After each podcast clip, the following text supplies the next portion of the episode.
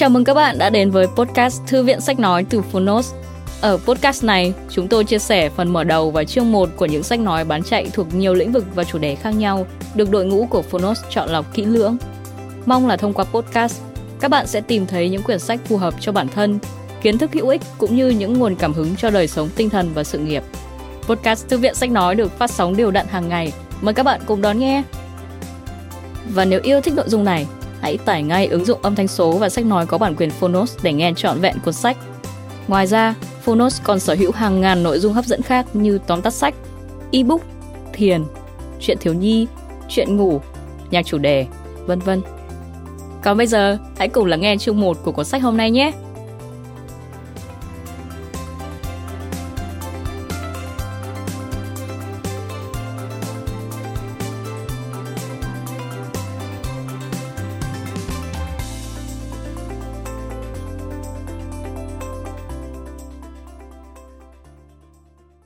Bạn đang nghe từ Phonos.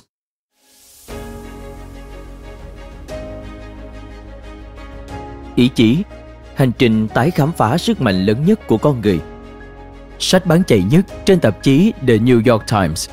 Tác giả Roy F. Burmester và John Tierney. Người dịch Nghi Phương. Độc quyền tại Phonos. Phiên bản sách nói được chuyển thể từ sách in theo hợp tác bản quyền giữa Phonos với công ty cổ phần văn hóa và giáo dục Tân Việt.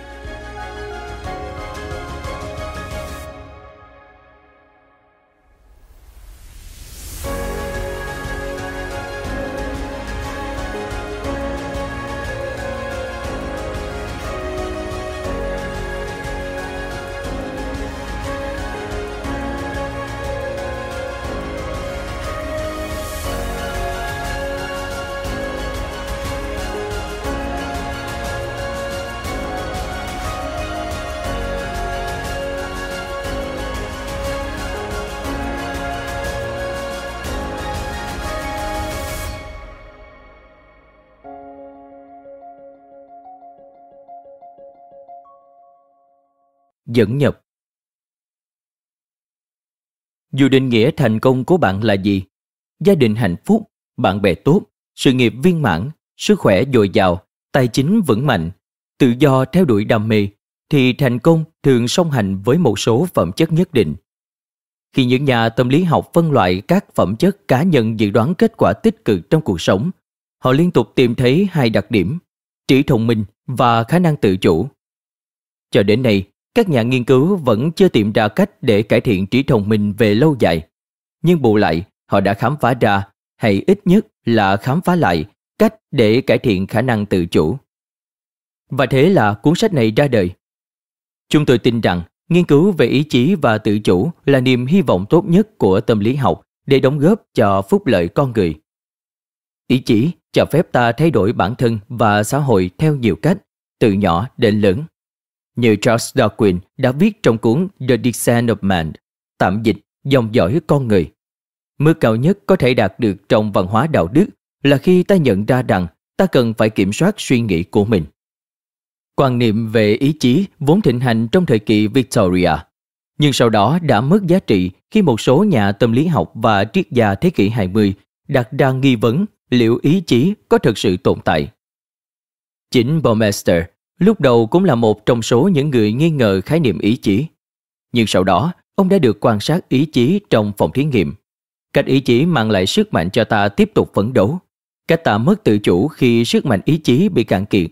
Và cách năng lượng ý chí được nạp bởi chất đường glucose trong mạch máu cơ thể. Ông và các đồng nghiệp khám phá ra rằng, cũng như cờ bắp, ý chí trở nên mệt mỏi sau khi bị sử dụng quá nhiều nhưng cũng có thể trở nên khỏe mạnh hơn sau một thời gian dài luyện tập. Từ khi các thí nghiệm của Baumeister lần đầu tiên chứng tỏ sự tồn tại của ý chí, nó đã trở thành một trong những đề tài được nghiên cứu kỹ lưỡng nhất trong khoa học xã hội. Và ngày nay, những thí nghiệm này là một vài trong số các nghiên cứu được trích dẫn nhiều nhất trong tâm lý học. Ông và các đồng nghiệp trên thế giới đã tìm ra rằng nâng cao sức mạnh ý chí là cách chắc chắn nhất để xây dựng cuộc sống tốt đẹp hơn. Họ nhận thấy các vấn đề lớn nhất, bao gồm cả vấn đề cá nhân và xã hội, đều xoay quanh sự thất bại của tự chủ, như tiêu xài hoang phí, bộc phát bạo lực, học hành sa sút, trì hoãn công việc, lạm dụng rượu và thuốc, ăn uống không lành mạnh, không tập thể dục, luôn lo lắng và dễ nóng giận. Tự chủ kém có tương quan với tất cả các dạng tổn thương cá nhân như bạn bè xa lánh, bị sa thải, ly hôn hay thậm chí là ngồi tù. Thiếu tự chủ có thể làm giải mỹ mở rộng tuột khỏi tay bạn, như cơn giận dữ của Serena Williams năm 2009 đã chứng minh. Thiếu tự chủ có thể phá hủy sự nghiệp của bạn, như hàng loạt các vụ bê bối của các chính trị gia ngoại tình bị phát hiện. Thiếu tự chủ góp phần vào nạn cho vay và đầu tư rủi ro đã làm suy yếu hệ thống tài chính, cũng như khiến cho tương lai của biết bao người, cùng với các lãnh đạo chính trị của họ trở nên mờ mịt vì đã không biết dành dụm đủ tiền cho tuổi già.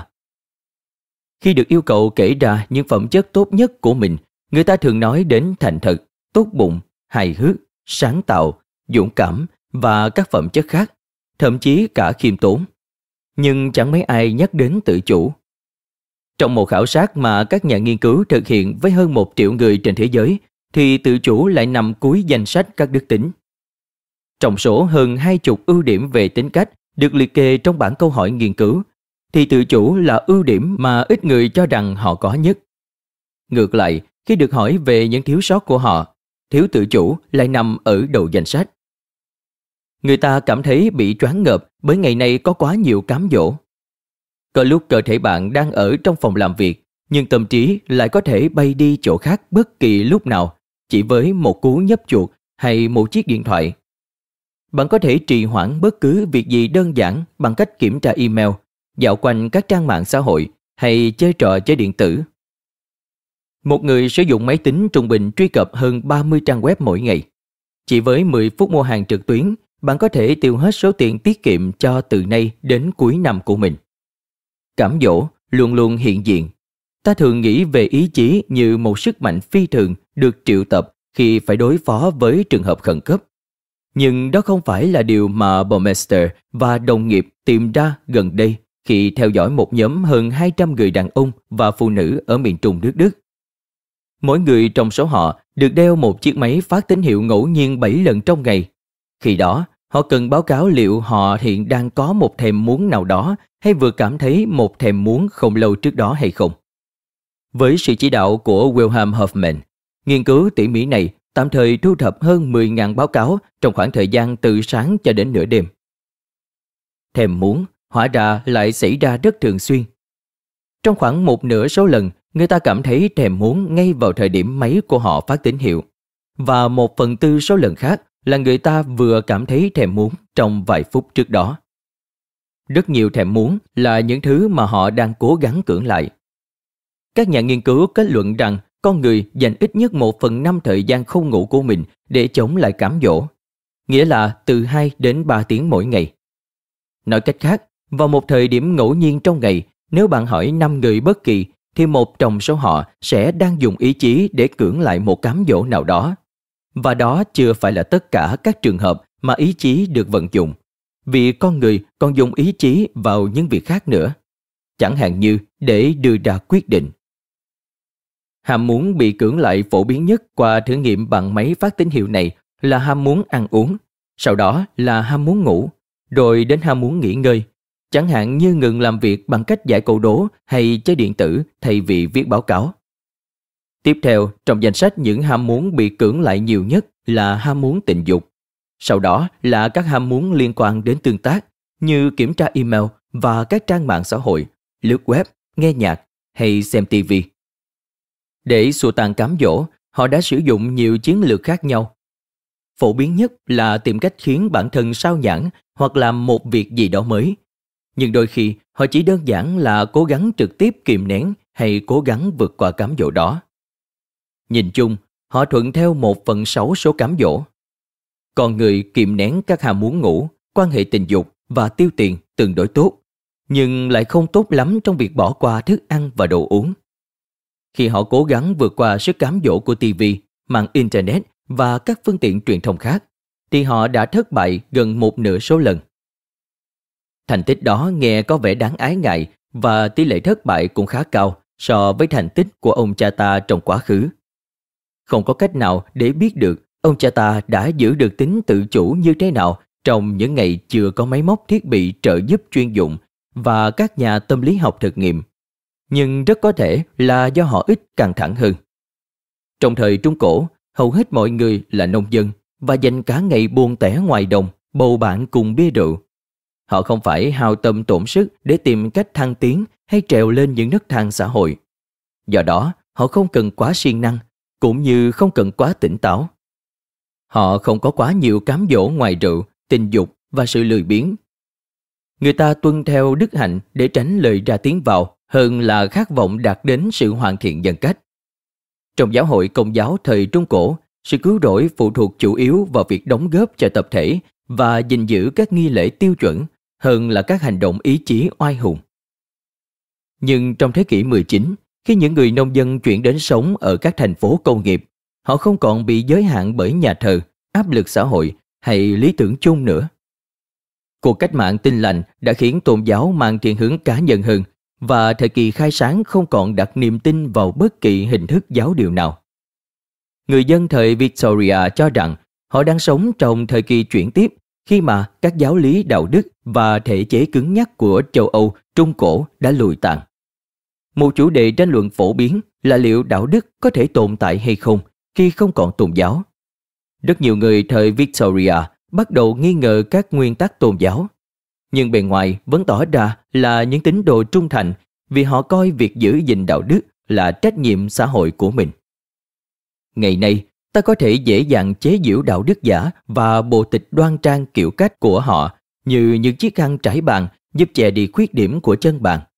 Nhờ vậy, sẽ không một ai biết và bực mình về những điểm xấu hay nói cách khác là sự giả tạo đó nữa. Nếu đọc những bài giảng nghiêm túc về Đức Chúa Trời và bổn phận hay các lý thuyết đã kích tình dục của họ, thì ta có thể hiểu tại sao những người sống trong thời kỳ này lại tìm đến triết lý của Oscar Wilde.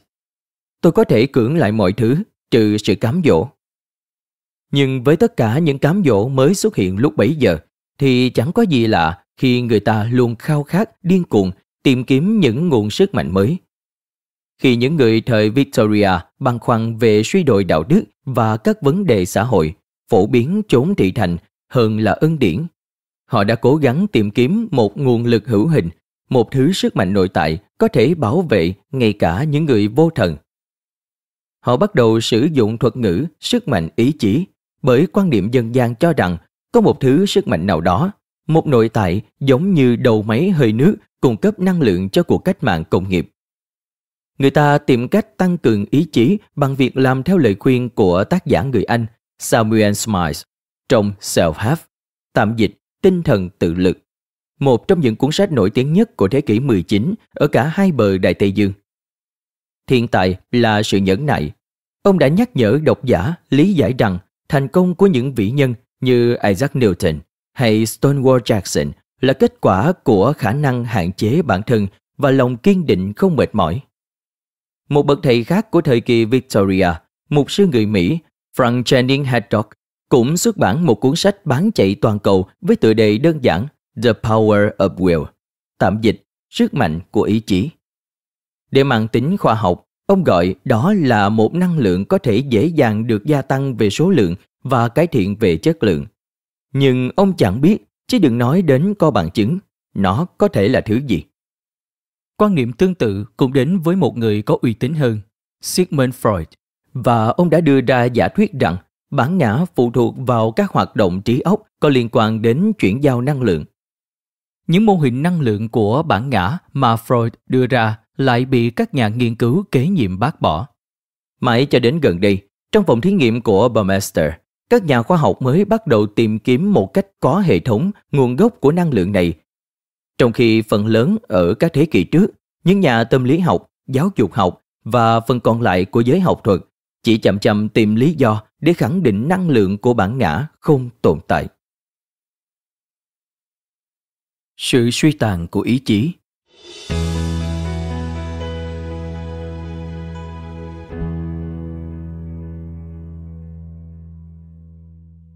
Dù bạn nghiên cứu biên niên sử hàng lâm hay những cuốn sách rèn luyện kỹ năng sống bán ở sân bay, thì rõ ràng khái niệm xây dựng tính cách của thế kỷ 19 đã trở nên lạc hậu. Sức hấp dẫn của ý chí trở nên mạnh mẽ vào thế kỷ 20, một phần là để phản ứng với lối sống thái quá của con người thời Victoria. Một phần là do các thay đổi kinh tế và hai cuộc thế chiến. Người ta cho rằng cuộc đổ máu của Thế chiến thứ nhất là kết quả của việc có quá nhiều quý ông ngoan cố theo đuổi nghĩa vụ, dẫn tới những cái chết vô nghĩa. Giới trí thức Mỹ và phần lớn Tây Âu cố động một cách nhìn cuộc sống thoải mái hơn. Nhưng tiếc thay, không phải ở Đức nơi người ta phát triển một tâm lý ý chí để lèo lái đất nước của họ trong quá trình phục hồi đầy ảm đạm hậu chiến tranh. Đức Quốc xã nhiệt tình ủng hộ đề tài này với cuộc biểu tình năm 1934, được tái hiện trong thước phim tuyên truyền khét tiếng của Leni Riefenstahl, Triumph of the Will, tạm dịch niềm tin chiến thắng. Trước đây, người ta cho rằng quan niệm của Đức Quốc xã về việc nhân dân cần phục tùng một kẻ đối loạn nhân cách chống xã hội chẳng có gì tương đồng với khái niệm thời Victoria về sức mạnh đạo đức cá nhân. Tuy nhiên sau này, người ta lại thấy hóa ra hai quan niệm này là một. Nếu Đức Quốc xã đại diện cho vinh quang của ý chí, thì chà, khi nói về một quảng cáo thất bại thì chẳng có gì thất bại bằng lời chứng thực cá nhân từ Adolf Hitler. Sự suy tàn của ý chí có vẻ không phải là một điều tồi tệ và sau cuộc chiến có những sức mạnh khác làm ý chí suy yếu.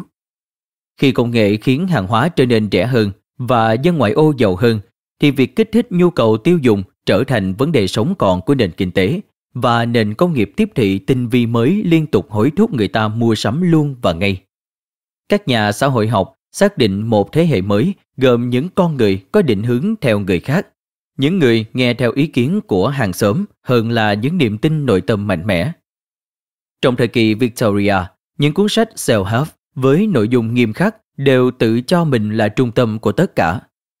Trong khi những cuốn bán chạy của các thế kỷ sau đó lại là các tác phẩm mang đến sự tích cực như Đắc Nhân Tâm của Dale Carnegie và Sức mạnh của tư duy tích cực của Norman Vincent Peale. Carnegie đã dành 8 trang sách để hướng dẫn độc giả cách để mỉm cười. Ông giải thích, một nụ cười đúng sẽ khiến người khác có ấn tượng tốt về bạn và nếu họ tin tưởng bạn thì đảm bảo bạn sẽ thành công. Sau đó, Pearl và các tác giả khác lại đưa ra một phương pháp còn dễ dàng hơn nữa. Pearl viết, yếu tố cơ bản trong tâm lý học là ước muốn thiết thực. Một người làm ra vẻ thành công thì sẽ có được thành công. Còn Napoleon Hill đã bán hàng triệu cuốn nghĩ giàu và làm giàu bằng cách khuyên độc giả hãy quyết định số tiền mà họ muốn, viết con số đó xuống một tờ giấy và tin bản thân đã sở hữu số tiền đó. Những tác phẩm của những bậc thầy này sẽ tiếp tục được bán ra suốt phần còn lại của thế kỷ và triết lý dễ chịu này sẽ được chắc lọc thành một khẩu hiệu đầy vần điệu. Muốn gì được nấy.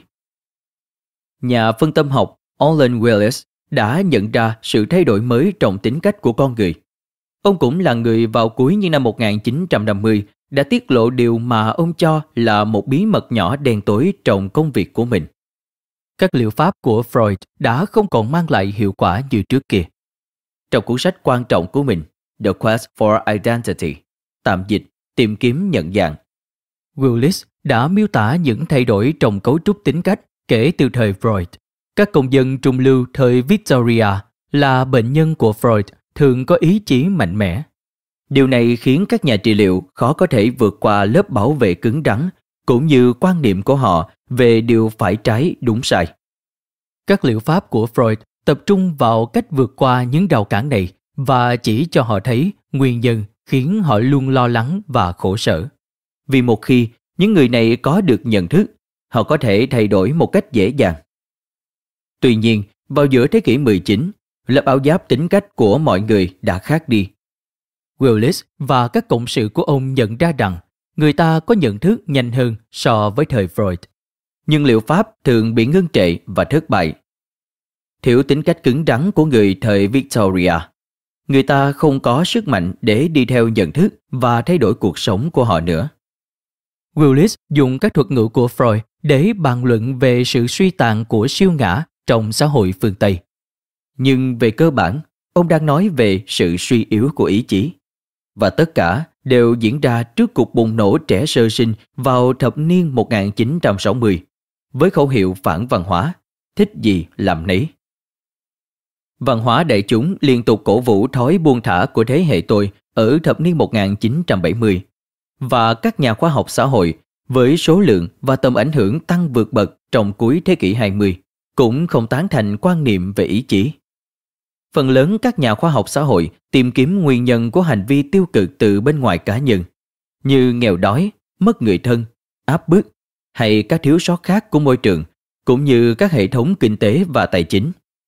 Việc tìm kiếm các yếu tố bên ngoài này thường giúp mọi người cảm thấy thoải mái hơn.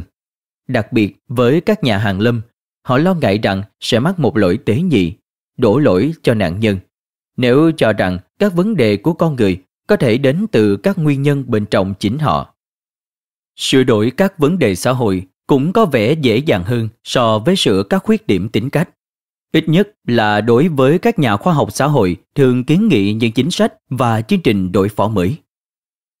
Các nhà tâm lý học vốn nghi ngờ quan điểm cho rằng con người có thể kiểm soát bản thân một cách có ý thức. Các học giả theo Freud lập luận phần lớn những hành vi của người trưởng thành là kết quả của các nguồn lực và quá trình vô thức. Trong khi B. Up Skinner có nhẹ giá trị của ý thức và các quá trình trí tuệ khác, trừ các quá trình cần thiết để xử lý việc củng cố hành vi. Trong cuốn Beyond Freedom and Dignity, tạm dịch vượt qua tự do và phẩm giá, Skinner lập luận rằng để hiểu được bản chất, con người ta cần phải vượt qua các giá trị lỗi thời được nêu trong tựa đề cuốn sách. Mặc dù hầu hết các học thuyết chi tiết của Skinner đã bị loại bỏ, các khía cạnh trong cách tiếp cận của ông đã tìm thấy sự sống mới giữa các nhà tâm lý học, những người tin rằng ý thức phụ thuộc vào vô thức. Lúc này, ý chí trở nên vô nghĩa đến mức nó thậm chí không được đo lường hay đề cập đến trong các học thuyết nhân cách hiện đại. Một số nhà thần kinh học tuyên bố họ đã bác bỏ sự tồn tại của ý thức. Rất nhiều triết gia từ chối sử dụng thuật ngữ này. Nếu họ muốn tranh luận câu hỏi triết học kinh điển về tự do ý chí, thì họ sẽ nói về tự do hành động, chứ không phải tự do ý chí. Bởi họ nghi ngờ sự tồn tại của cái gọi là ý chí. Một số người nhắc đến cái được gọi là ý chí một cách đầy khinh miệt.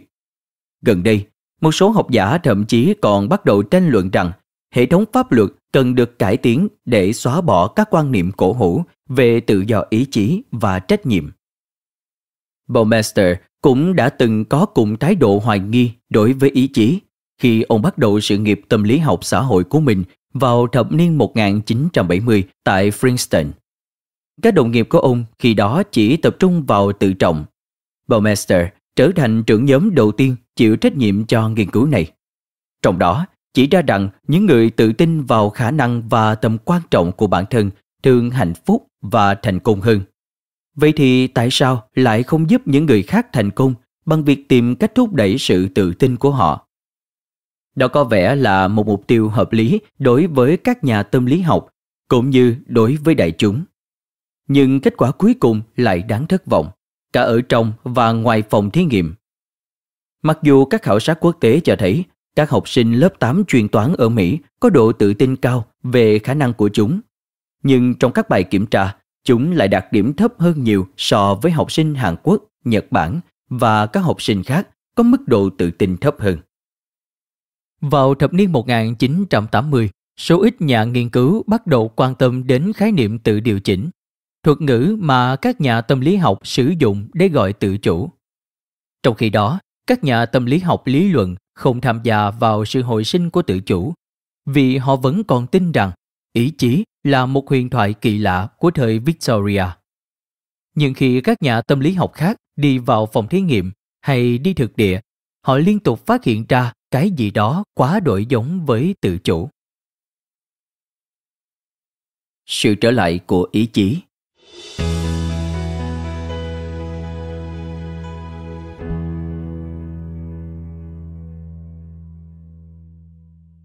Trong tâm lý học, các học thuyết xuất sắc thường ít giá trị.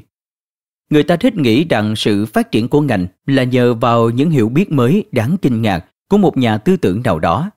Nhưng thường không phải là như vậy. Đưa ra ý tưởng không phải là phần khó. Ai mà chẳng có một học thuyết ưa thích để giải thích tại sao họ lại làm điều mà họ làm. Đó là lý do tại sao các nhà tâm lý học đã chẳng ngấy việc nghe các khám phá của họ bị bác bỏ với câu Ồ, bà ngoại tôi cũng biết điều đó. Tiến bộ thường không đến từ các lý thuyết mà từ một người tìm ra phương pháp thông minh để kiểm chứng một học thuyết như Walter Mitchell đã làm. Ông và các cộng sự không đưa ra học thuyết về tự điều chỉnh. Trên thực tế, họ thậm chí còn không nói đến kết quả của mình về mặt tự chủ hay ý chí, cho đến rất nhiều năm sau đó. Lúc bấy giờ, họ đang nghiên cứu cách trẻ em chống lại những ham muốn tức thời, và họ đã tìm ra một phương pháp mới đầy sáng tạo để quan sát quá trình này ở những đứa trẻ 4 tuổi. Họ sẽ đưa từng đứa trẻ vào một căn phòng, sau đó đưa cho một viên kẹo dẻo rồi thỏa thuận với đứa trẻ trước khi để bé lại một mình trong phòng. Đứa trẻ có thể ăn viên kẹo bất cứ khi nào chúng muốn, nhưng nếu chúng giữ viên kẹo cho đến khi người làm thí nghiệm quay trở lại, thì chúng sẽ được nhận thêm một viên kẹo. Có bé ngấu nghiến ngay viên kẹo. Một số khác cố gắng kiềm chế nhưng không thể cầm cự nổi. Một số đã cố gắng chờ đợi tận 15 phút để nhận được phần thưởng lớn hơn. Sau đó, Mitchell và các cộng sự nhận ra những đứa trẻ thành công thường làm được điều này bằng cách tự đánh lạc hướng bản thân. Và đây được xem là một phát hiện thú vị vào thời điểm làm thí nghiệm, thập niên 1960. Song rất lâu sau đó, Mitchell đã tình cờ khám phá ra một điều khác. Những cô con gái của ông đi học cùng một nơi thí nghiệm kẹo dẻo được tiến hành trong khuôn viên Đại học Stanford. Rất lâu sau khi kết thúc thí nghiệm và chuyển sang các đề tài khác, Mitchell thường xuyên nghe các con gái kể về bạn cùng lớp của họ. Ông nhận ra rằng những đứa trẻ thất bại trong việc chờ chiếc kẹo dẻo thứ hai gặp nhiều vấn đề hơn so với những đứa trẻ khác, cả ở trong và ngoài trường học. Để xem đây có phải là một hiện tượng phổ biến, Mitchell và các cộng sự đã tìm lại hàng trăm đối tượng tham gia thí nghiệm năm nào. Họ thấy rằng những đứa trẻ thể hiện ý chí mạnh mẽ nhất khi 4 tuổi có điểm số học tập cao hơn. Những đứa trẻ đã chờ đợi thành công trong suốt 15 phút đó thường có điểm SAT cao hơn 210 điểm so với những đứa trẻ đã bỏ cuộc trong nửa phút đầu. Những đứa trẻ có ý chí khi lớn lên được nhiều giáo viên và bạn bè biết đến hơn. Chúng cũng có mức lương cao hơn. Chúng có chỉ số khối cơ thể thấp hơn, nghĩa là chúng sẽ ít bị tăng cân khi đến tuổi trung niên. Hơn thế nữa, nguy cơ lạm dụng thuốc cũng thấp hơn với nhóm người này. Đây là những kết quả đáng kinh ngạc vì khi xét về mặt thống kê ở một mức độ quan trọng nào đó, hiếm khi một khía cạnh được đo lường ở thời thơ ấu lại có thể dự đoán bất cứ điều gì ở tuổi trưởng thành. Thật vậy, sự thiếu kết nối này chính là một trong những đoạn chí mạng chống lại cách tiếp cận phân tâm học của trường phái Freud đối với tâm lý học, vốn nhận mạnh các trải nghiệm thời thơ ấu là nền tảng của nhân cách tuổi trưởng thành.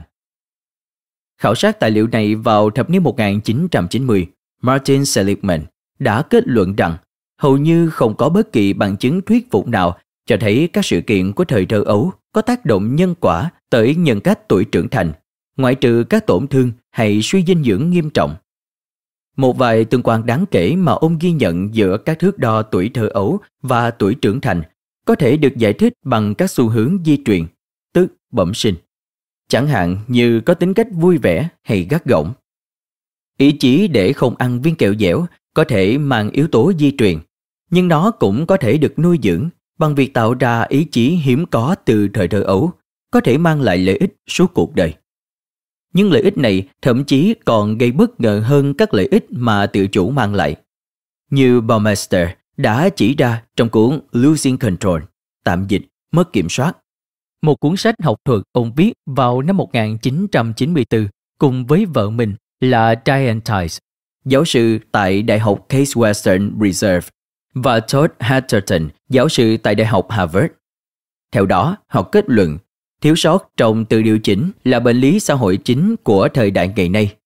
Đồng thời, họ cũng chỉ ra các bằng chứng thu thập được về vai trò của thiếu sót này từ tỷ lệ ly hôn tăng cao, bạo lực gia đình, tội phạm và hàng loạt các vấn nạn khác.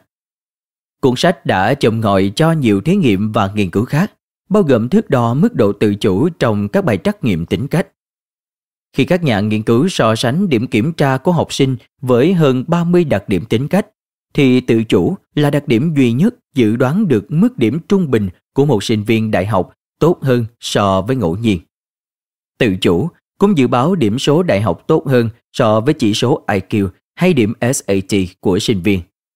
Mặc dù trí thông minh bẩm sinh rõ ràng là một lợi thế, nhưng nghiên cứu lại cho thấy tầm quan trọng lớn hơn của tự chủ vì nó giúp sinh viên lên lớp chăm chỉ hơn, bắt đầu làm bài tập về nhà sớm hơn, dành thời gian học tập nhiều hơn và xem TV ít hơn.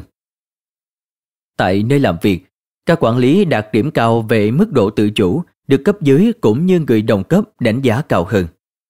Những người có tính tự chủ cao thường cực kỳ giỏi trong việc hình thành và duy trì các mối quan hệ vững chắc, cũng như làm hài lòng người khác. Họ dễ đồng cảm và biết nhìn nhận sự việc từ góc nhìn của người khác. Họ ổn định hơn về mặt cảm xúc và ít bị lo lắng, trầm cảm, hoang tưởng, rối loạn tâm thần, rối loạn ám ảnh cưỡng chế, rối loạn ăn uống, nghiện rượu và các bệnh khác. Họ ít nổi giận hơn và khi nổi giận họ cũng ít hung hăng hơn cả về lời nói lẫn hành động. Ngược lại, những người có mức độ tự chủ kém thường dễ đánh người và phạm nhiều tội khác, thường lặp đi lặp lại. Điều này đã được chứng minh bởi June Tangney, người hợp tác với Baumeister để phát triển thước đo tự chủ trong bài trắc nghiệm tính cách. Khi bà kiểm tra các tù nhân và sau đó theo dõi họ trong những năm sau ra tù, bà nhận thấy rằng những người có mức độ tự chủ thấp có nhiều khả năng tái phạm và phải trở lại nhà tù. Bằng chứng mạnh mẽ nhất từng được công bố là vào năm 2010. Trong một nghiên cứu dài và khó khăn, với quy mô lớn hơn và toàn diện hơn tất cả các nghiên cứu đã được thực hiện trước đó. Một nhóm các nhà nghiên cứu quốc tế đã theo dõi 1.000 đứa trẻ New Zealand từ khi chào đời cho đến khi 32 tuổi. Mức độ tự chủ của mỗi đứa trẻ được đánh giá theo nhiều cách, thông qua quan sát của các nhà nghiên cứu cũng như trong các báo cáo của phụ huynh, giáo viên và của chính những đứa trẻ. Nghiên cứu này đã mang lại một thước đo cực kỳ đáng tin cậy về sự tự chủ ở trẻ em và các nhà nghiên cứu có thể kiểm tra nó trên một loạt các kết quả từ tuổi vị thành niên đến tuổi trưởng thành. Những đứa trẻ với mức độ tự chủ cao lớn lên thành những người có sức khỏe thể chất tốt hơn, bao gồm tỷ lệ béo phì thấp, ít bệnh lây qua đường tình dục và thậm chí răng nướu cũng khỏe mạnh hơn. Rõ ràng là tự chủ cao cũng bao gồm cả việc đánh răng và dùng chỉ nha khoa thường xuyên. Tự chủ không liên quan đến chứng trầm cảm ở người lớn, nhưng việc thiếu tự chủ khiến người ta dễ mắc các vấn đề về rượu và thuốc kích thích. Những đứa trẻ kém tự chủ khi lớn lên có xu hướng trở nên nghèo hơn về tài chính. Chúng sẽ làm những công việc được trả lương tương đối thấp, có ít tiền trong ngân hàng và ít có khả năng sở hữu một ngôi nhà hoặc tiết kiệm tiền cho tuổi già. Chúng cũng sẽ có nhiều con hơn và có khả năng làm cha mẹ đơn thân nhiều hơn. Điều này có lẽ là do khi lớn lên, chúng gặp khó khăn trong việc thích nghi với những nguyên tắc cần thiết cho một mối quan hệ lâu dài. Còn những đứa trẻ tự chủ cao khi lớn lên sẽ có nhiều khả năng có hôn nhân ổn định và nuôi dạy con cái trong một gia đình có cả cha lẫn mẹ. Cuối cùng, nhưng cũng không kém phần quan trọng, đó là những đứa trẻ tự chủ thấp khi lớn lên có khả năng phải vào tù cao hơn. Trong số những người có mức độ tự chủ thấp nhất, hơn 40% đã có tiền án hình sự ở tuổi 32. Trong khi tỷ lệ này chỉ là 12% đối với những người có mức độ tự chủ cao khi còn trẻ. Tất nhiên, một số khác biệt nêu trên cũng tương quan với trí thông minh, tầng lớp xã hội và chủng tộc. Nhưng tất cả những kết quả này vẫn rất đáng kể ngay cả khi đã tính đến những yếu tố ấy.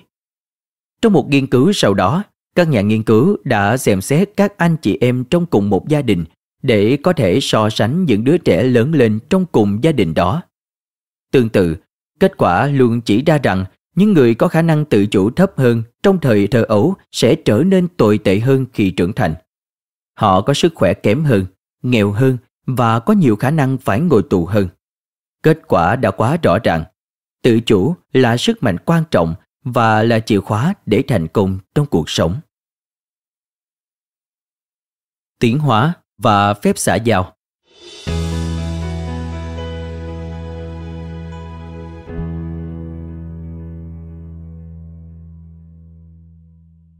Trong khi các nhà tâm lý học đang nghiên cứu lợi ích của tự chủ, thì các nhà nhân chủng học và khoa học thần kinh lại tìm cách để hiểu được quá trình tiến hóa của nó. Bộ não con người khác biệt với các loài khác bởi thủy tráng lớn và phức tạp mang lại cho chúng ta điều mà lâu nay được cho là lợi thế tiến hóa quan trọng của con người. Đó là trí thông minh để xử lý các vấn đề trong môi trường sống. Loại có trí tuệ sẽ có khả năng sống sót và sinh sản tốt hơn loại kém thông minh. Nhưng bộ não lớn cũng đòi hỏi nhiều năng lượng. Bộ não của người trưởng thành chiếm 2% cơ thể, nhưng tiêu thụ hơn 20% năng lượng. Chất xám bổ sung chỉ hữu dụng nếu nó giúp động vật có đủ calo để cung cấp năng lượng cho bản thân và các nhà khoa học vẫn chưa hiểu được bộ não làm thế nào để cung cấp năng lượng cho bản thân nó. Chính xác thì điều gì đã tạo ra những bộ não ngày càng lớn hơn với thủy tráng mạnh mẽ trên khắp vốn gen? Một trong những cách lý giải đầu tiên về bộ não lớn có liên quan đến chuối và các loại hoa quả giàu calo. Những loại động vật ăn cỏ thường không cần suy nghĩ nhiều về nơi tìm bữa ăn tiếp theo. Nhưng chúng có thể vặt sạch một cây có đầy chuối chín trong một ngày hoặc chỉ để sót lại những quả nâu thâm, kém hấp dẫn. Động vật ăn chuối cần một bộ não lớn hơn để ghi nhớ nơi có quả chín. Và có thể là chính lượng calo trong chuối đã cung cấp năng lượng cho bộ não. Do đó, học thuyết bộ não tìm kiếm hoa quả rất hợp lý. Nhưng chỉ trên lý thuyết, nhà nhân chủng học Robin Dunbar đã không tìm được bất cứ bằng chứng nào cho học thuyết này khi ông nghiên cứu não bộ và thức ăn của các loại động vật khác nhau. Kích thước não bộ không tương quan với loại thức ăn. Dunbar cuối cùng cũng đã kết luận rằng sự tiến hóa của bộ não lớn không nhằm mục đích đối phó với môi trường vật lý, mà nó tiến hóa vì một thứ thậm chí còn quan trọng hơn cho sự tồn tại. Đó là cuộc sống xã hội. Động vật với não bộ lớn có các mạng lưới xã hội rộng và phức tạp hơn. Ý tưởng đã mở ra một con đường mới để tìm hiểu về người tinh khôn. Loài người là động vật linh trưởng có trụy trảng lớn nhất bởi chúng ta có các nhóm xã hội lớn nhất. Và đó có lẽ là lý do tại sao ta có nhu cầu lớn nhất về khả năng tự chủ. Ta thường nghĩ đến tự chủ như một nguồn lực để hoàn thiện bản thân. Tuân thủ chế độ ăn uống, hoàn thành công việc đúng hạn, ra ngoài chạy bộ, bỏ thuốc lá. Nhưng đó có thể không phải là lý do chính yếu khiến nó phát triển hoàn hảo so với tổ tiên của ta. Linh trưởng là các loại động vật xã hội và chúng cần kiểm soát bản thân để hòa nhập với cả nhóm. Chúng phụ thuộc vào nhau để tìm kiếm thức ăn mà chúng cần để sinh tồn. Khi thức ăn được chia sẻ, thường thì con được lớn nhất và khỏe nhất có quyền lựa chọn thức ăn đầu tiên và những con còn lại phải chờ đến lượt của mình theo cấp bậc. Để con vật có thể sinh tồn trong một nhóm như vậy mà không xảy ra xung đột, chúng cần phải kiềm chế mong muốn được ăn ngay lập tức. Tinh tinh và khỉ sẽ không thể có một bữa ăn trong hòa bình nếu chúng sở hữu những bộ não có kích thước như não sóc. Bởi chúng có thể sẽ phải mất nhiều calo nếu đánh nhau hơn là lượng calo thu được từ bữa ăn. Mặc dù các loài linh trưởng khác có sức mạnh trí não để thực hành một số phép xã giao thô sơ trong bữa ăn, nhưng khả năng tự chủ của chúng vẫn còn kém xa so với loài người. Theo ước tính của các chuyên gia, ngoại trừ loài người, các loài linh trưởng thông minh nhất có thể nghĩ về tương lai trong khoảng 20 phút. Đủ dài để cho con đậu đạn ăn xong, nhưng không đủ dài để lên kế hoạch cho bất cứ việc gì khác ngoài bữa ăn. Một số loài động vật, ví dụ như sóc, có bản năng chôn giấu thức ăn và tìm lại sau đó. Nhưng đây là các hành vi tự động mang tính bản năng, không phải kế hoạch tiết kiệm có ý thức. Trong một thí nghiệm, khi những con khỉ được cho ăn duy nhất một lần trong ngày vào buổi trưa, chúng sẽ không bao giờ học được cách tiết kiệm thức ăn cho ngày mai. Mặc dù lượng thức ăn chúng có thể lấy trong bữa ăn buổi trưa là không giới hạn, nhưng chúng chỉ ăn phần của mình, phần còn lại chúng sẽ bỏ qua hoặc là phí phạm bằng cách ném đi. Do đó, mỗi sáng thức dậy, chúng thường đói meo vì đã không bao giờ nghĩ đến việc để dành một chút thức ăn từ bữa trưa cho bữa ăn nhẹ buổi tối hay bữa sáng hôm sau. Loài người hiểu biết tốt hơn nhờ vào bộ não lớn đã phát triển của tổ tiên loài người từ 2 triệu năm trước. Phần lớn khả năng tự chủ vận hành một cách vô thức. Trong bữa trưa ở nơi làm việc, bạn không cần cố gắng kiềm chế bản thân để không ăn thức ăn trên đĩa của sếp một cách có chủ đích. Bộ não vô thức của bạn liên tục giúp bạn tránh khỏi các thảm họa xã hội và nó hoạt động theo rất nhiều cách tinh tế và hiệu quả. Đến nỗi các nhà tâm lý học đành phải kết luận rằng nó mới chính là ông chủ thật sự. Niềm say mê với các quá trình vô thức này bắt nguồn từ một sai lầm cơ bản của các nhà nghiên cứu, vì họ liên tục chia nhỏ hành vi thành các đơn vị nhỏ và ngắn hơn. Họ xác định rằng các phản ứng xảy ra quá nhanh đến nỗi ý thức không kịp điều khiển. Nếu bạn xem xét nguyên nhân của một chuyển động trong một khoảng thời gian tính bằng mili giây, thì nguyên nhân tức thì sẽ là sự kích hoạt của một số tế bào thần kinh kết nối não bộ với cơ bắp. Trong quá trình đó, chúng ta không có ý thức. Không ai nhận thức được các tế bào thần kinh đang hoạt động. Song, ý chí được tìm thấy khi kết nối các đơn vị xuyên thời gian. Ý chỉ coi tình huống hiện tại như một phần của chuẩn mực chung. Như việc hút một điếu thuốc sẽ không phá hoại sức khỏe của bạn. Thử heroin một lần sẽ không khiến bạn trở thành con nghiện. Một miếng bánh ngọt sẽ không làm bạn bị béo phì và bỏ qua một nhiệm vụ sẽ không hủy hoại sự nghiệp của bạn. Nhưng để duy trì sức khỏe và công việc, bạn phải coi hầu hết mỗi tình huống là một phản ánh của nhu cầu thường ngày để có thể kiềm chế những cám dỗ này. Đó là lúc tự chủ có ý thức hoạt động và đó là lý do tại sao nó tạo ra sự khác biệt giữa thành công và thất bại trong mọi khía cạnh của cuộc sống. Tại sao bạn nên nghe cuốn sách này?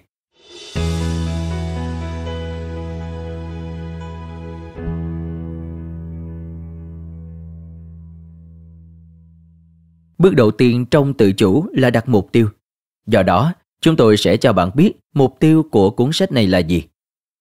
Chúng tôi muốn kết hợp những phát hiện tiên tiến nhất của khoa học xã hội hiện đại với một số kiến thức thực tiễn của thời kỳ Victoria. Chúng tôi muốn hiểu được tự chủ hay thiếu tự chủ ảnh hưởng như thế nào đến cuộc sống của các vĩ nhân và những người bình thường. Chúng tôi sẽ lý giải tại sao các nhà lãnh đạo doanh nghiệp bỏ ra 20.000 đô la Mỹ mỗi ngày để tìm ra bí mật của danh sách việc cần làm từ một cựu huấn luyện viên karate. Và tại sao các doanh nhân ở thung lũng Silicon lại tìm cách chế tạo các công cụ kỹ thuật số để thúc đẩy các giá trị từ thế kỷ 19. Chúng tôi sẽ quan sát cách một bảo mẫu người Anh ở Missouri dỗ nhóm trẻ sinh ba ngừng gào thét và cách các diễn viên như Amanda Palmer, Drew Carey, Eric Clapton và Oprah Winfrey sử dụng ý chí trong cuộc sống của họ. Chúng tôi sẽ nói về cách David Blaine nhịn ăn trong suốt 44 ngày và cách nhà thám hiểm Henry Morton Stanley sống sót hàng năm trời ở vùng hoang dã của châu Phi. Chúng tôi muốn kể câu chuyện tái khám phá tự chủ của các nhà khoa học và những tác động của nó bên ngoài phòng thí nghiệm. Khi các nhà tâm lý học bắt đầu nghiên cứu những lợi ích của tự chủ, họ phải đối mặt với một bí ẩn mới. Đó là ý chí chính xác là gì? Điều gì đã giúp cho bản ngã chống lại sự cám dỗ của viên kẹo dẻo? Khi Baumeister đưa ra những câu hỏi này, sự hiểu biết của ông về bản ngã vẫn tương đồng với quan điểm thông thường lúc bấy giờ, được gọi là mô hình xử lý thông tin. Ông và các đồng nghiệp hiểu tâm trí như một chiếc máy tính nhỏ. Những mô hình thông tin này của tâm trí con người thường bỏ qua các khái niệm như sức mạnh hoặc năng lượng. Những khái niệm đã lỗi thời đến mức các nhà nghiên cứu thậm chí không còn phản đối chúng nữa. Baumeister không hề nghĩ rằng việc đột nhiên thay đổi quan điểm của chính mình về bản ngã, chứ đừng nói đến bất kỳ ai khác. Nhưng khi ông và các đồng nghiệp của mình bắt đầu thử nghiệm, những ý tưởng cũ dường như không còn lỗi thời nữa. Sau hàng chục thí nghiệm trong phòng thí nghiệm của Baumeister và hàng trăm đời khác, kết quả thu được là một hiểu biết mới về sức mạnh ý chí và bản ngã. Chúng tôi muốn cho bạn biết những gì đã được biết đến về hành vi của con người và cách bạn có thể sử dụng nó để phát triển bản thân. Rèn luyện tự chủ không phải là việc đơn giản, mầu nhiệm như các kỹ thuật trong các cuốn sách rèn luyện kỹ năng hiện đại, nhưng cũng không quá khắc nghiệt như những gì người thời Victoria đã từng làm. Trên thực tế, tự chủ cho phép bạn thư giãn vì nó loại bỏ căng thẳng và cho phép bạn duy trì ý chí cho những thử thách quan trọng hơn. Chúng tôi tin rằng những bài học trong cuốn sách này có thể giúp cuộc sống của bạn không chỉ năng suất và viên mãn mà còn dễ dàng và hạnh phúc hơn. Chương 1 Ý chí không chỉ là phép ẩn dụ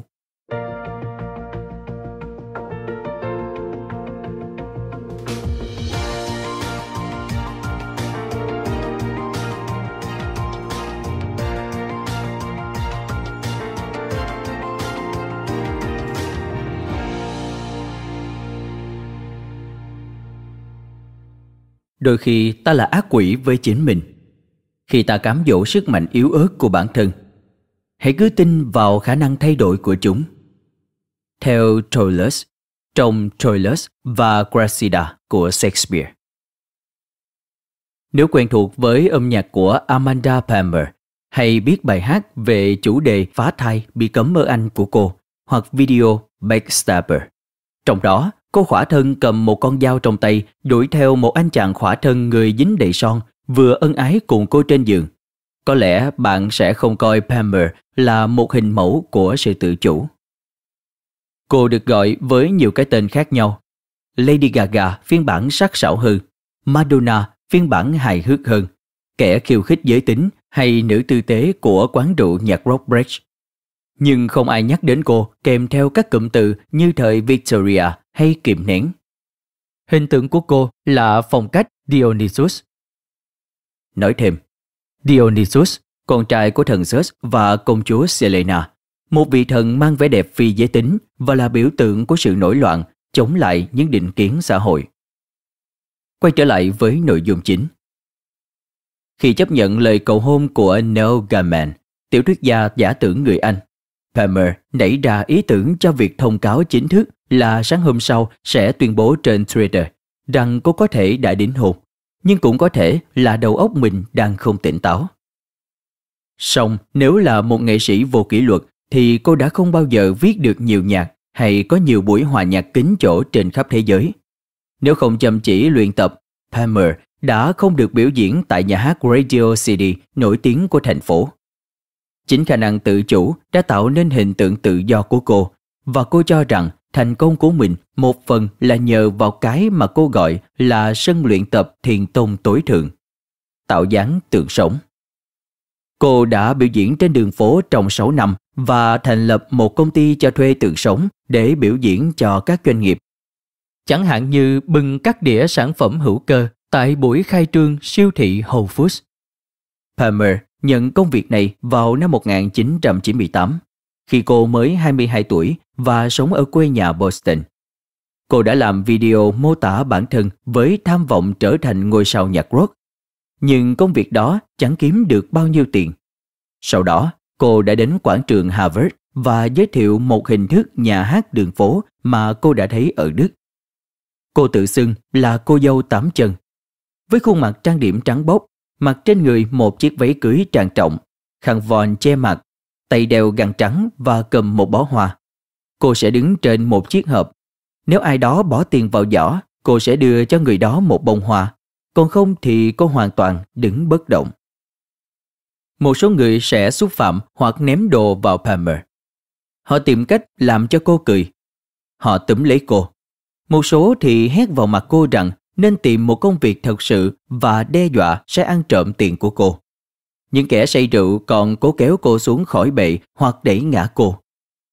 Palmer kể lại, chẳng tốt đẹp lắm đâu. Lần đó có một gã cọ đầu vào đùi tôi trong khi tôi nhìn lên trời và nghĩ, trời ơi, tôi đã làm gì mà phải chịu cảnh này? Nhưng trong 6 năm, tôi chỉ phá vỡ hình tượng khoảng hai lần. Bạn không được phản ứng, bạn không được nao núng, bạn chỉ có thể đợi nó trôi qua. Đám đông sẽ kinh ngạc trước khả năng chịu đựng của cô và mọi người thường cho rằng để giữ cơ thể ở một tư thế cứng nhắc trong thời gian dài như vậy chắc phải mệt mỏi lắm. Nhưng Palmer không thấy cơ bắp của mình bị mệt mỏi. Cô nhận ra rằng công việc này có một khía cạnh liên quan đến thể chất. Chẳng hạn như cô học cách không uống cà phê vì nó khiến cô bị rung nhẹ. Tuy nhiên, thử thách đáng nói lại chủ yếu nằm ở tâm trí. Cô nói, đứng yên không phải là việc khó nhất nguyên tắc của việc làm tượng sống chủ yếu nằm ở việc không phản ứng. Mắt tôi không được di chuyển, nên tôi không thể nhìn những thứ thú vị, hấp dẫn xảy ra xung quanh. Tôi không được tương tác với những người đang tìm cách tương tác với tôi. Tôi không được cười. Tôi không được chùi mũi nếu nước mũi bắt đầu chảy xuống môi. Tôi không được gãi tay nếu ngứa. Nếu một con mũi đậu lên má tôi, tôi không thể đập nó. Đó mới là những thử thách thật sự. Mặc dù thách thức nằm ở tâm trí, nhưng cô nhận thấy thể chất của mình cũng phải chịu hậu quả. Dù rất hài lòng với khoản tiền công, thường khoảng 50 đô la Mỹ một giờ, cô nhận ra không thể làm công việc này lâu dài. Cô sẽ thường làm việc trong khoảng 90 phút, nghỉ giải lao một tiếng, sau đó trở lại làm việc thêm 90 phút nữa. Và thế là đủ. Đôi khi vào thứ bảy trong cao điểm mùa du lịch, cô sẽ kiếm thêm bằng cách đi đến lễ hội phục hưng và đóng vai tiên nữ rừng xanh trong vài giờ. Nhưng việc đó khiến cô kiệt sức. Cô nói, về đến nhà tôi mệt như sắp chết, gần như không thể cảm nhận được cơ thể mình. Tôi nằm trong bồn tắm và não hoàn toàn trống rỗng. Tại sao lại như vậy? Cô không sử dụng năng lượng để vận động cơ bắp. Cô không phải thở gấp. Tim cô không đập nhanh. Vậy tại sao cô lại bị kiệt sức? Đó là do cô phải vận dụng ý chí quá mức để cưỡng lại cám dỗ. Tuy nhiên, quan niệm cũ từ thế kỷ 19 này đã bị các chuyên gia hiện đại bác bỏ. Họ tự hỏi một người đang vận dụng ý chí được thể hiện như thế nào. Ý chí rốt cuộc là gì ngoài một phép ẩn dụ? Câu trả lời hóa ra lại bắt đầu với những chiếc bánh quỳ nóng hổi. Thí nghiệm củ cải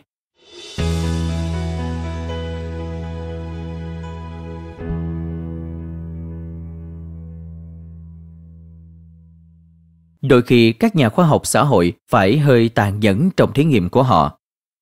Khi các sinh viên đại học bước vào phòng thí nghiệm của Baumeister, họ đã đói mèo vì trước đó phải nhịn ăn. Và giờ họ đang ở trong một căn phòng đầy mùi thơm của bánh quy sô-cô-la vừa nướng xong trong phòng thí nghiệm. Các đối tượng thí nghiệm ngồi xuống bàn với một số lựa chọn món ăn. Bánh quỳ nóng, vài mẫu sô-cô-la và một đĩa củ cải. Sau đó, các nhà nghiên cứu chia họ ra làm ba nhóm. Một nhóm được mời ăn bánh quy và kẹo, một nhóm khác chỉ được mời ăn củ cải sống. Nhóm còn lại gọi là nhóm đối chứng, nghĩa là họ cũng bị bỏ đói nhưng không được mời ăn bất cứ món nào. Để tối ưu hóa cám dỗ, các nhà nghiên cứu để các sinh viên lại một mình với củ cải và bánh quy, rồi theo dõi họ qua một chiếc cửa sổ nhỏ được giấu kín. Những người được mời ăn củ cải rõ ràng là khổ sở vì cám dỗ. Rất nhiều người nhìn chăm chăm vào những chiếc bánh quy một cách thèm thuồng trước khi ngồi xuống và miễn cưỡng cắn một miếng củ cải. Một số sinh viên cầm một chiếc bánh quy lên để ngửi, tận hưởng mùi hương tuyệt vời của sô-cô-la mới nướng. Một vài người chẳng may làm rơi bánh xuống sàn thì vội vàng nhặt nó lên và đặt lại vào trong giỏ để không ai phát hiện ra hành vi tội lỗi của họ nhưng không ai thật sự ăn vào món ăn bị cấm. Mặc dù một số người đứng ở ranh giới mỏng manh nhất, nhưng tất cả các đối tượng vẫn luôn kiềm chế được cám dỗ trước mặt. Về mặt thí nghiệm, kết quả này là có ích. Nó chỉ ra rằng những chiếc bánh quỳ thật sự hấp dẫn và rằng người ta phải vận dụng sức mạnh ý chí để cưỡng lại chúng. Sau đó, các sinh viên được đưa tới một căn phòng khác và được yêu cầu giải quyết một câu đố hình học. Các sinh viên nghĩ họ đang được kiểm tra trí thông minh, mặc dù trên thực tế các câu đố đó không có lời giải. Mục đích của bài kiểm tra là để xem họ sẽ làm việc với câu đố trong bao lâu trước khi bỏ cuộc. Đây vốn là phương pháp tiêu chuẩn mà các nhà nghiên cứu về căng thẳng và các vấn đề khác sử dụng trong hàng thập kỷ qua vì nó là chỉ số đáng tin cậy về sự kiên trì tổng thể. Các nghiên cứu khác đã chứng minh rằng một người tiếp tục cố gắng giải một trong những câu đố bất khả thi này cũng sẽ làm việc lâu hơn trong các nhiệm vụ khả thi khác. Các sinh viên trước đó được ăn bánh quy và kẹo thường làm việc với những câu đố trong khoảng 20 phút. Tương tự với nhóm đối chứng gồm các sinh viên cũng bị đói nhưng không được mời ăn bất cứ món ăn nào. Tuy nhiên, nhóm ăn củ cải bỏ cuộc chỉ sau 8 phút. một sự khác biệt lớn theo tiêu chuẩn thí nghiệm. Họ đã thành công trong việc cưỡng lại sức cám dỗ của bánh quy và sô-cô-la, nhưng nỗ lực đó đã khiến họ cạn kiệt năng lượng để giải đố. Rốt cuộc thì, những gì người xưa nói về ý chí quả là đúng, khác với các học thuyết tâm lý mới mẻ và đẹp đẽ hơn về bản ngã. Sức mạnh ý chí hóa ra không chỉ là một phép ẩn dụ, nó giống như một cơ bắp có thể bị mệt mỏi do sử dụng, như Shakespeare đã ghi nhận trong Troilus và Cressida. Chiến binh thành Troy, Troilus, cho rằng Cressida sẽ bị cám dỗ một cách xảo quyệt nhất bởi sức quyến rũ của những lời cầu hôn Hy Lạp. Troilus nói với nàng rằng chàng tin tưởng lòng thủy chung của nàng nhưng lo ngại nàng sẽ phải nhượng bộ dưới sức ép nặng nề. Thật ngu ngốc khi cho rằng sức mạnh quyết tâm của họ luôn vững vàng không bao giờ thay đổi. Chàng giải thích với nàng, đồng thời cảnh báo những gì có thể xảy ra khi sức mạnh quyết tâm trở nên yếu đuối. Một điều mà chúng ta không muốn sẽ xảy ra. Không ngoài dự đoán, Cressida đã phải lòng một chiến binh Hy Lạp khác. Khả năng biến đổi của ý chí mà Troilus nói chính là để diễn tả những biến động quan sát thấy ở các sinh viên bị những chiếc bánh quy cám dỗ. Sau khi khái niệm này được xác định trong nghiên cứu củ cải và các thí nghiệm khác, nó ngay lập tức trở nên sáng tỏ đối với các nhà tâm lý học lâm sàng như Don Balcom, một nhà trị liệu tâm lý hôn nhân kỳ cựu ở Chapel Hill, Bắc Carolina. Ông cho rằng nghiên cứu của Baumeister là kết tinh của những vấn đề mà ông đã cảm nhận được trong nhiều năm làm việc nhưng chưa bao giờ hoàn toàn hiểu rõ. Ông đã chứng kiến rất nhiều cuộc hôn nhân gặp trục trặc vì các cặp vợ chồng đi làm tranh cãi mỗi tối về những vấn đề tưởng chừng nhỏ nhặt. Đôi khi, ông khuyên họ nên tan làm về nhà sớm, nghe có vẻ như một lời khuyên kỳ lạ. Chẳng phải điều đó đồng nghĩa với việc cho họ nhiều thời gian hơn để tranh cãi với nhau à? như ông nghĩ rằng chính thời gian làm việc dài là điều đã khiến họ kiệt sức. Khi họ về đến nhà sau một ngày dài và mệt mỏi, họ không còn năng lượng để giúp nhau vượt qua những thói quen khó chịu của người kia, để cư xử tử tế và chu đáo, để giữ miệng người kia khi nói điều gì đó khiến họ muốn đáp trả theo cách ẩn ý hay mỉa mai. Balcom nhận ra rằng họ cần dừng làm việc khi họ vẫn còn một chút năng lượng. Ông đã chứng kiến và tìm ra nguyên nhân tại sao các cuộc hôn nhân tuột dốc ngay khi áp lực công việc đang ở mức độ tồi tệ nhất. Người ta dồn toàn bộ ý chí của họ vào công việc.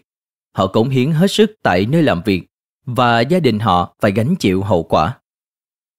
Sau thí nghiệm củ cải, các kết quả tương tự đã được quan sát lặp đi lặp lại ở các nhóm đối tượng khác nhau.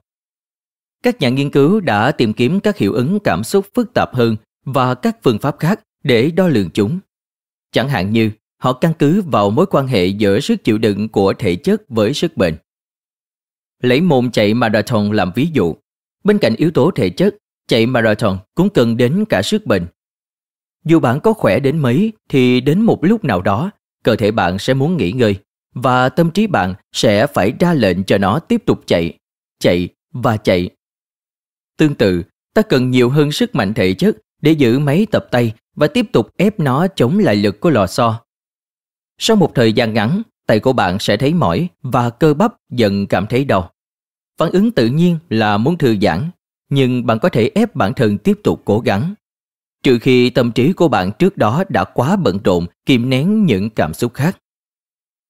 Thử nghiệm cho những đối tượng trong thí nghiệm xem một bộ phim buồn của Ý sau đây sẽ là một ví dụ. Trước khi xem phim, các đối tượng thí nghiệm sẽ thực hiện một bài kiểm tra sức chịu đựng bằng cách siết chặt dụng cụ tập tay. Và sau đó được cho biết máy quay phim sẽ ghi lại các biểu hiện trên gương mặt của họ trong lúc xem. Nhóm thứ nhất được yêu cầu kiềm nén cảm xúc và không được có chút biểu hiện nào. Nhóm thứ hai được yêu cầu phóng đại phản ứng cảm xúc để khuôn mặt thể hiện được rõ những cảm xúc đó. Còn nhóm thứ ba, nhóm đối chứng sẽ được xem phim một cách bình thường.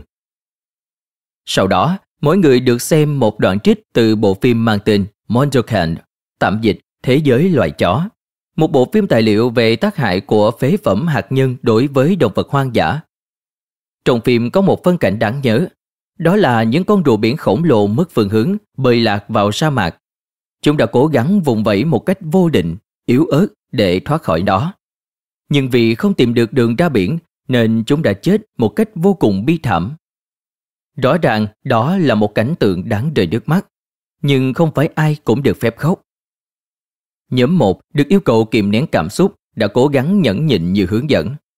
Trong khi nhóm 2 lại cố tình để nước mắt chảy càng nhiều càng tốt. Sau khi xem xong, tất cả mọi người được yêu cầu thực hiện thêm bài kiểm tra sức chịu đựng bằng cách siết chặt dụng cụ tập tay. Sau đó, các nhà nghiên cứu tiến hành so sánh kết quả. Với nhóm 3, nhóm đối chứng, bộ phim không ảnh hưởng đến khả năng chịu đựng của họ. Họ vẫn siết chặt tay cầm giống như đã làm trong lần kiểm tra trước khi xem phim.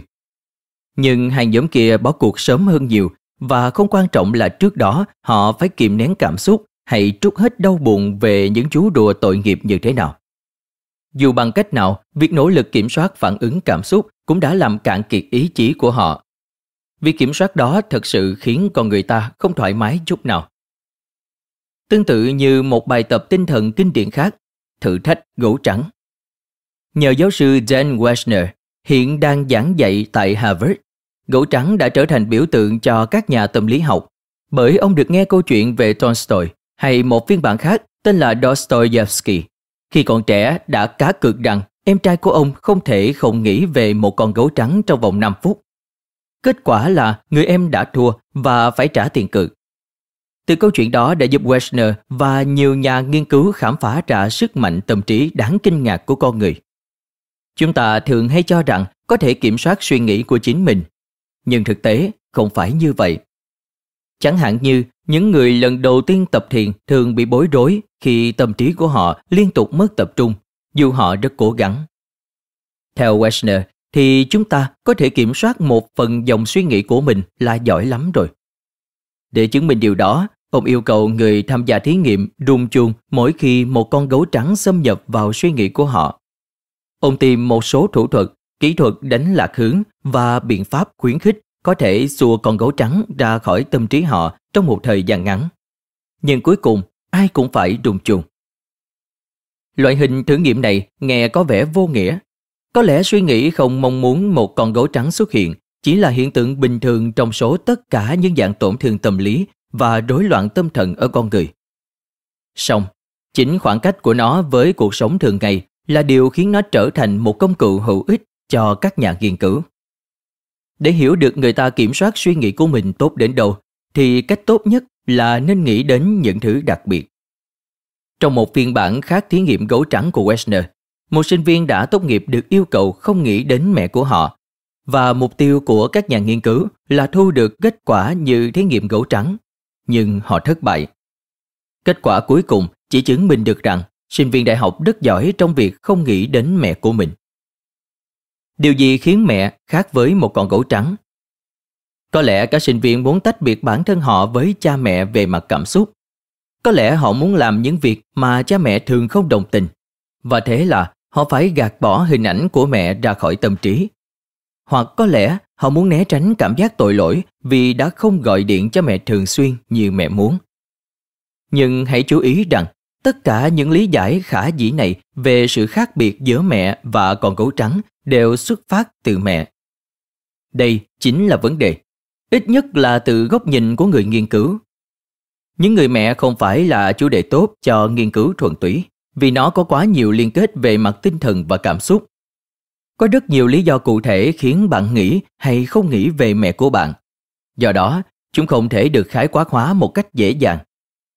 Ngược lại, nếu người ta không thể kiềm nén suy nghĩ về gấu trắng, loài vật về cơ bản không có vai trò quan trọng trong cuộc sống thường ngày, hay quá khứ cá nhân của một sinh viên đại học bình thường và người tham gia nghiên cứu, thì khi đó lời lý giải mới có thể được áp dụng cho nhiều chủ đề khác. Vì những lý do trên, các nhà nghiên cứu về sự tự chủ luôn thích sử dụng gấu trắng trong những thí nghiệm của mình, nhất là trong thí nghiệm về cách người ta kiểm soát suy nghĩ của mình. Không còn nghi ngờ gì nữa, sau khi người ta cố gắng dành vài phút không nghĩ đến một con gấu trắng, họ sẽ có xu hướng bỏ giải đố sớm hơn so với những người được phép tự do nghĩ về bất cứ thứ gì họ muốn. Họ cũng gặp khó khăn hơn về việc kiểm soát cảm xúc trong một thí nghiệm hơi tàn nhẫn khác. Bị buộc phải giữ thái độ nghiêm nghị khi xem các tiểu phẩm kinh điển trong chương trình Saturday Night Live và chương trình độc thoại của Robin Williams. Các phản ứng khuôn mặt của người xem được các nhà nghiên cứu ghi lại và sau đó được mã hóa một cách hệ thống. Một lần nữa, các tác động trở nên rất rõ ràng ở những người trước đó phải làm thử thách còn gỗ trắng. Họ không thể nhịn cười khúc khích hay ít nhất là mỉm cười khi Williams bắt đầu một trong những trò tếu của ông. Bạn nên ghi nhớ kết quả này nếu lãnh đạo của bạn là người hay đưa ra những đề xuất buồn cười. Để tránh bật cười trong cuộc họp với sếp, hãy nhớ tránh xa bất cứ hoạt động giải trí não căng thẳng nào trước đó. Và cứ thoải mái mà nghĩ về tất cả những con gấu trắng mà bạn muốn. Cảm ơn các bạn vì đã lắng nghe podcast Thư viện Sách Nói. Podcast này được sản xuất bởi Phonos, ứng dụng âm thanh số và sách nói có bản quyền dành cho người Việt. Hẹn gặp lại các bạn ở những tập tiếp theo.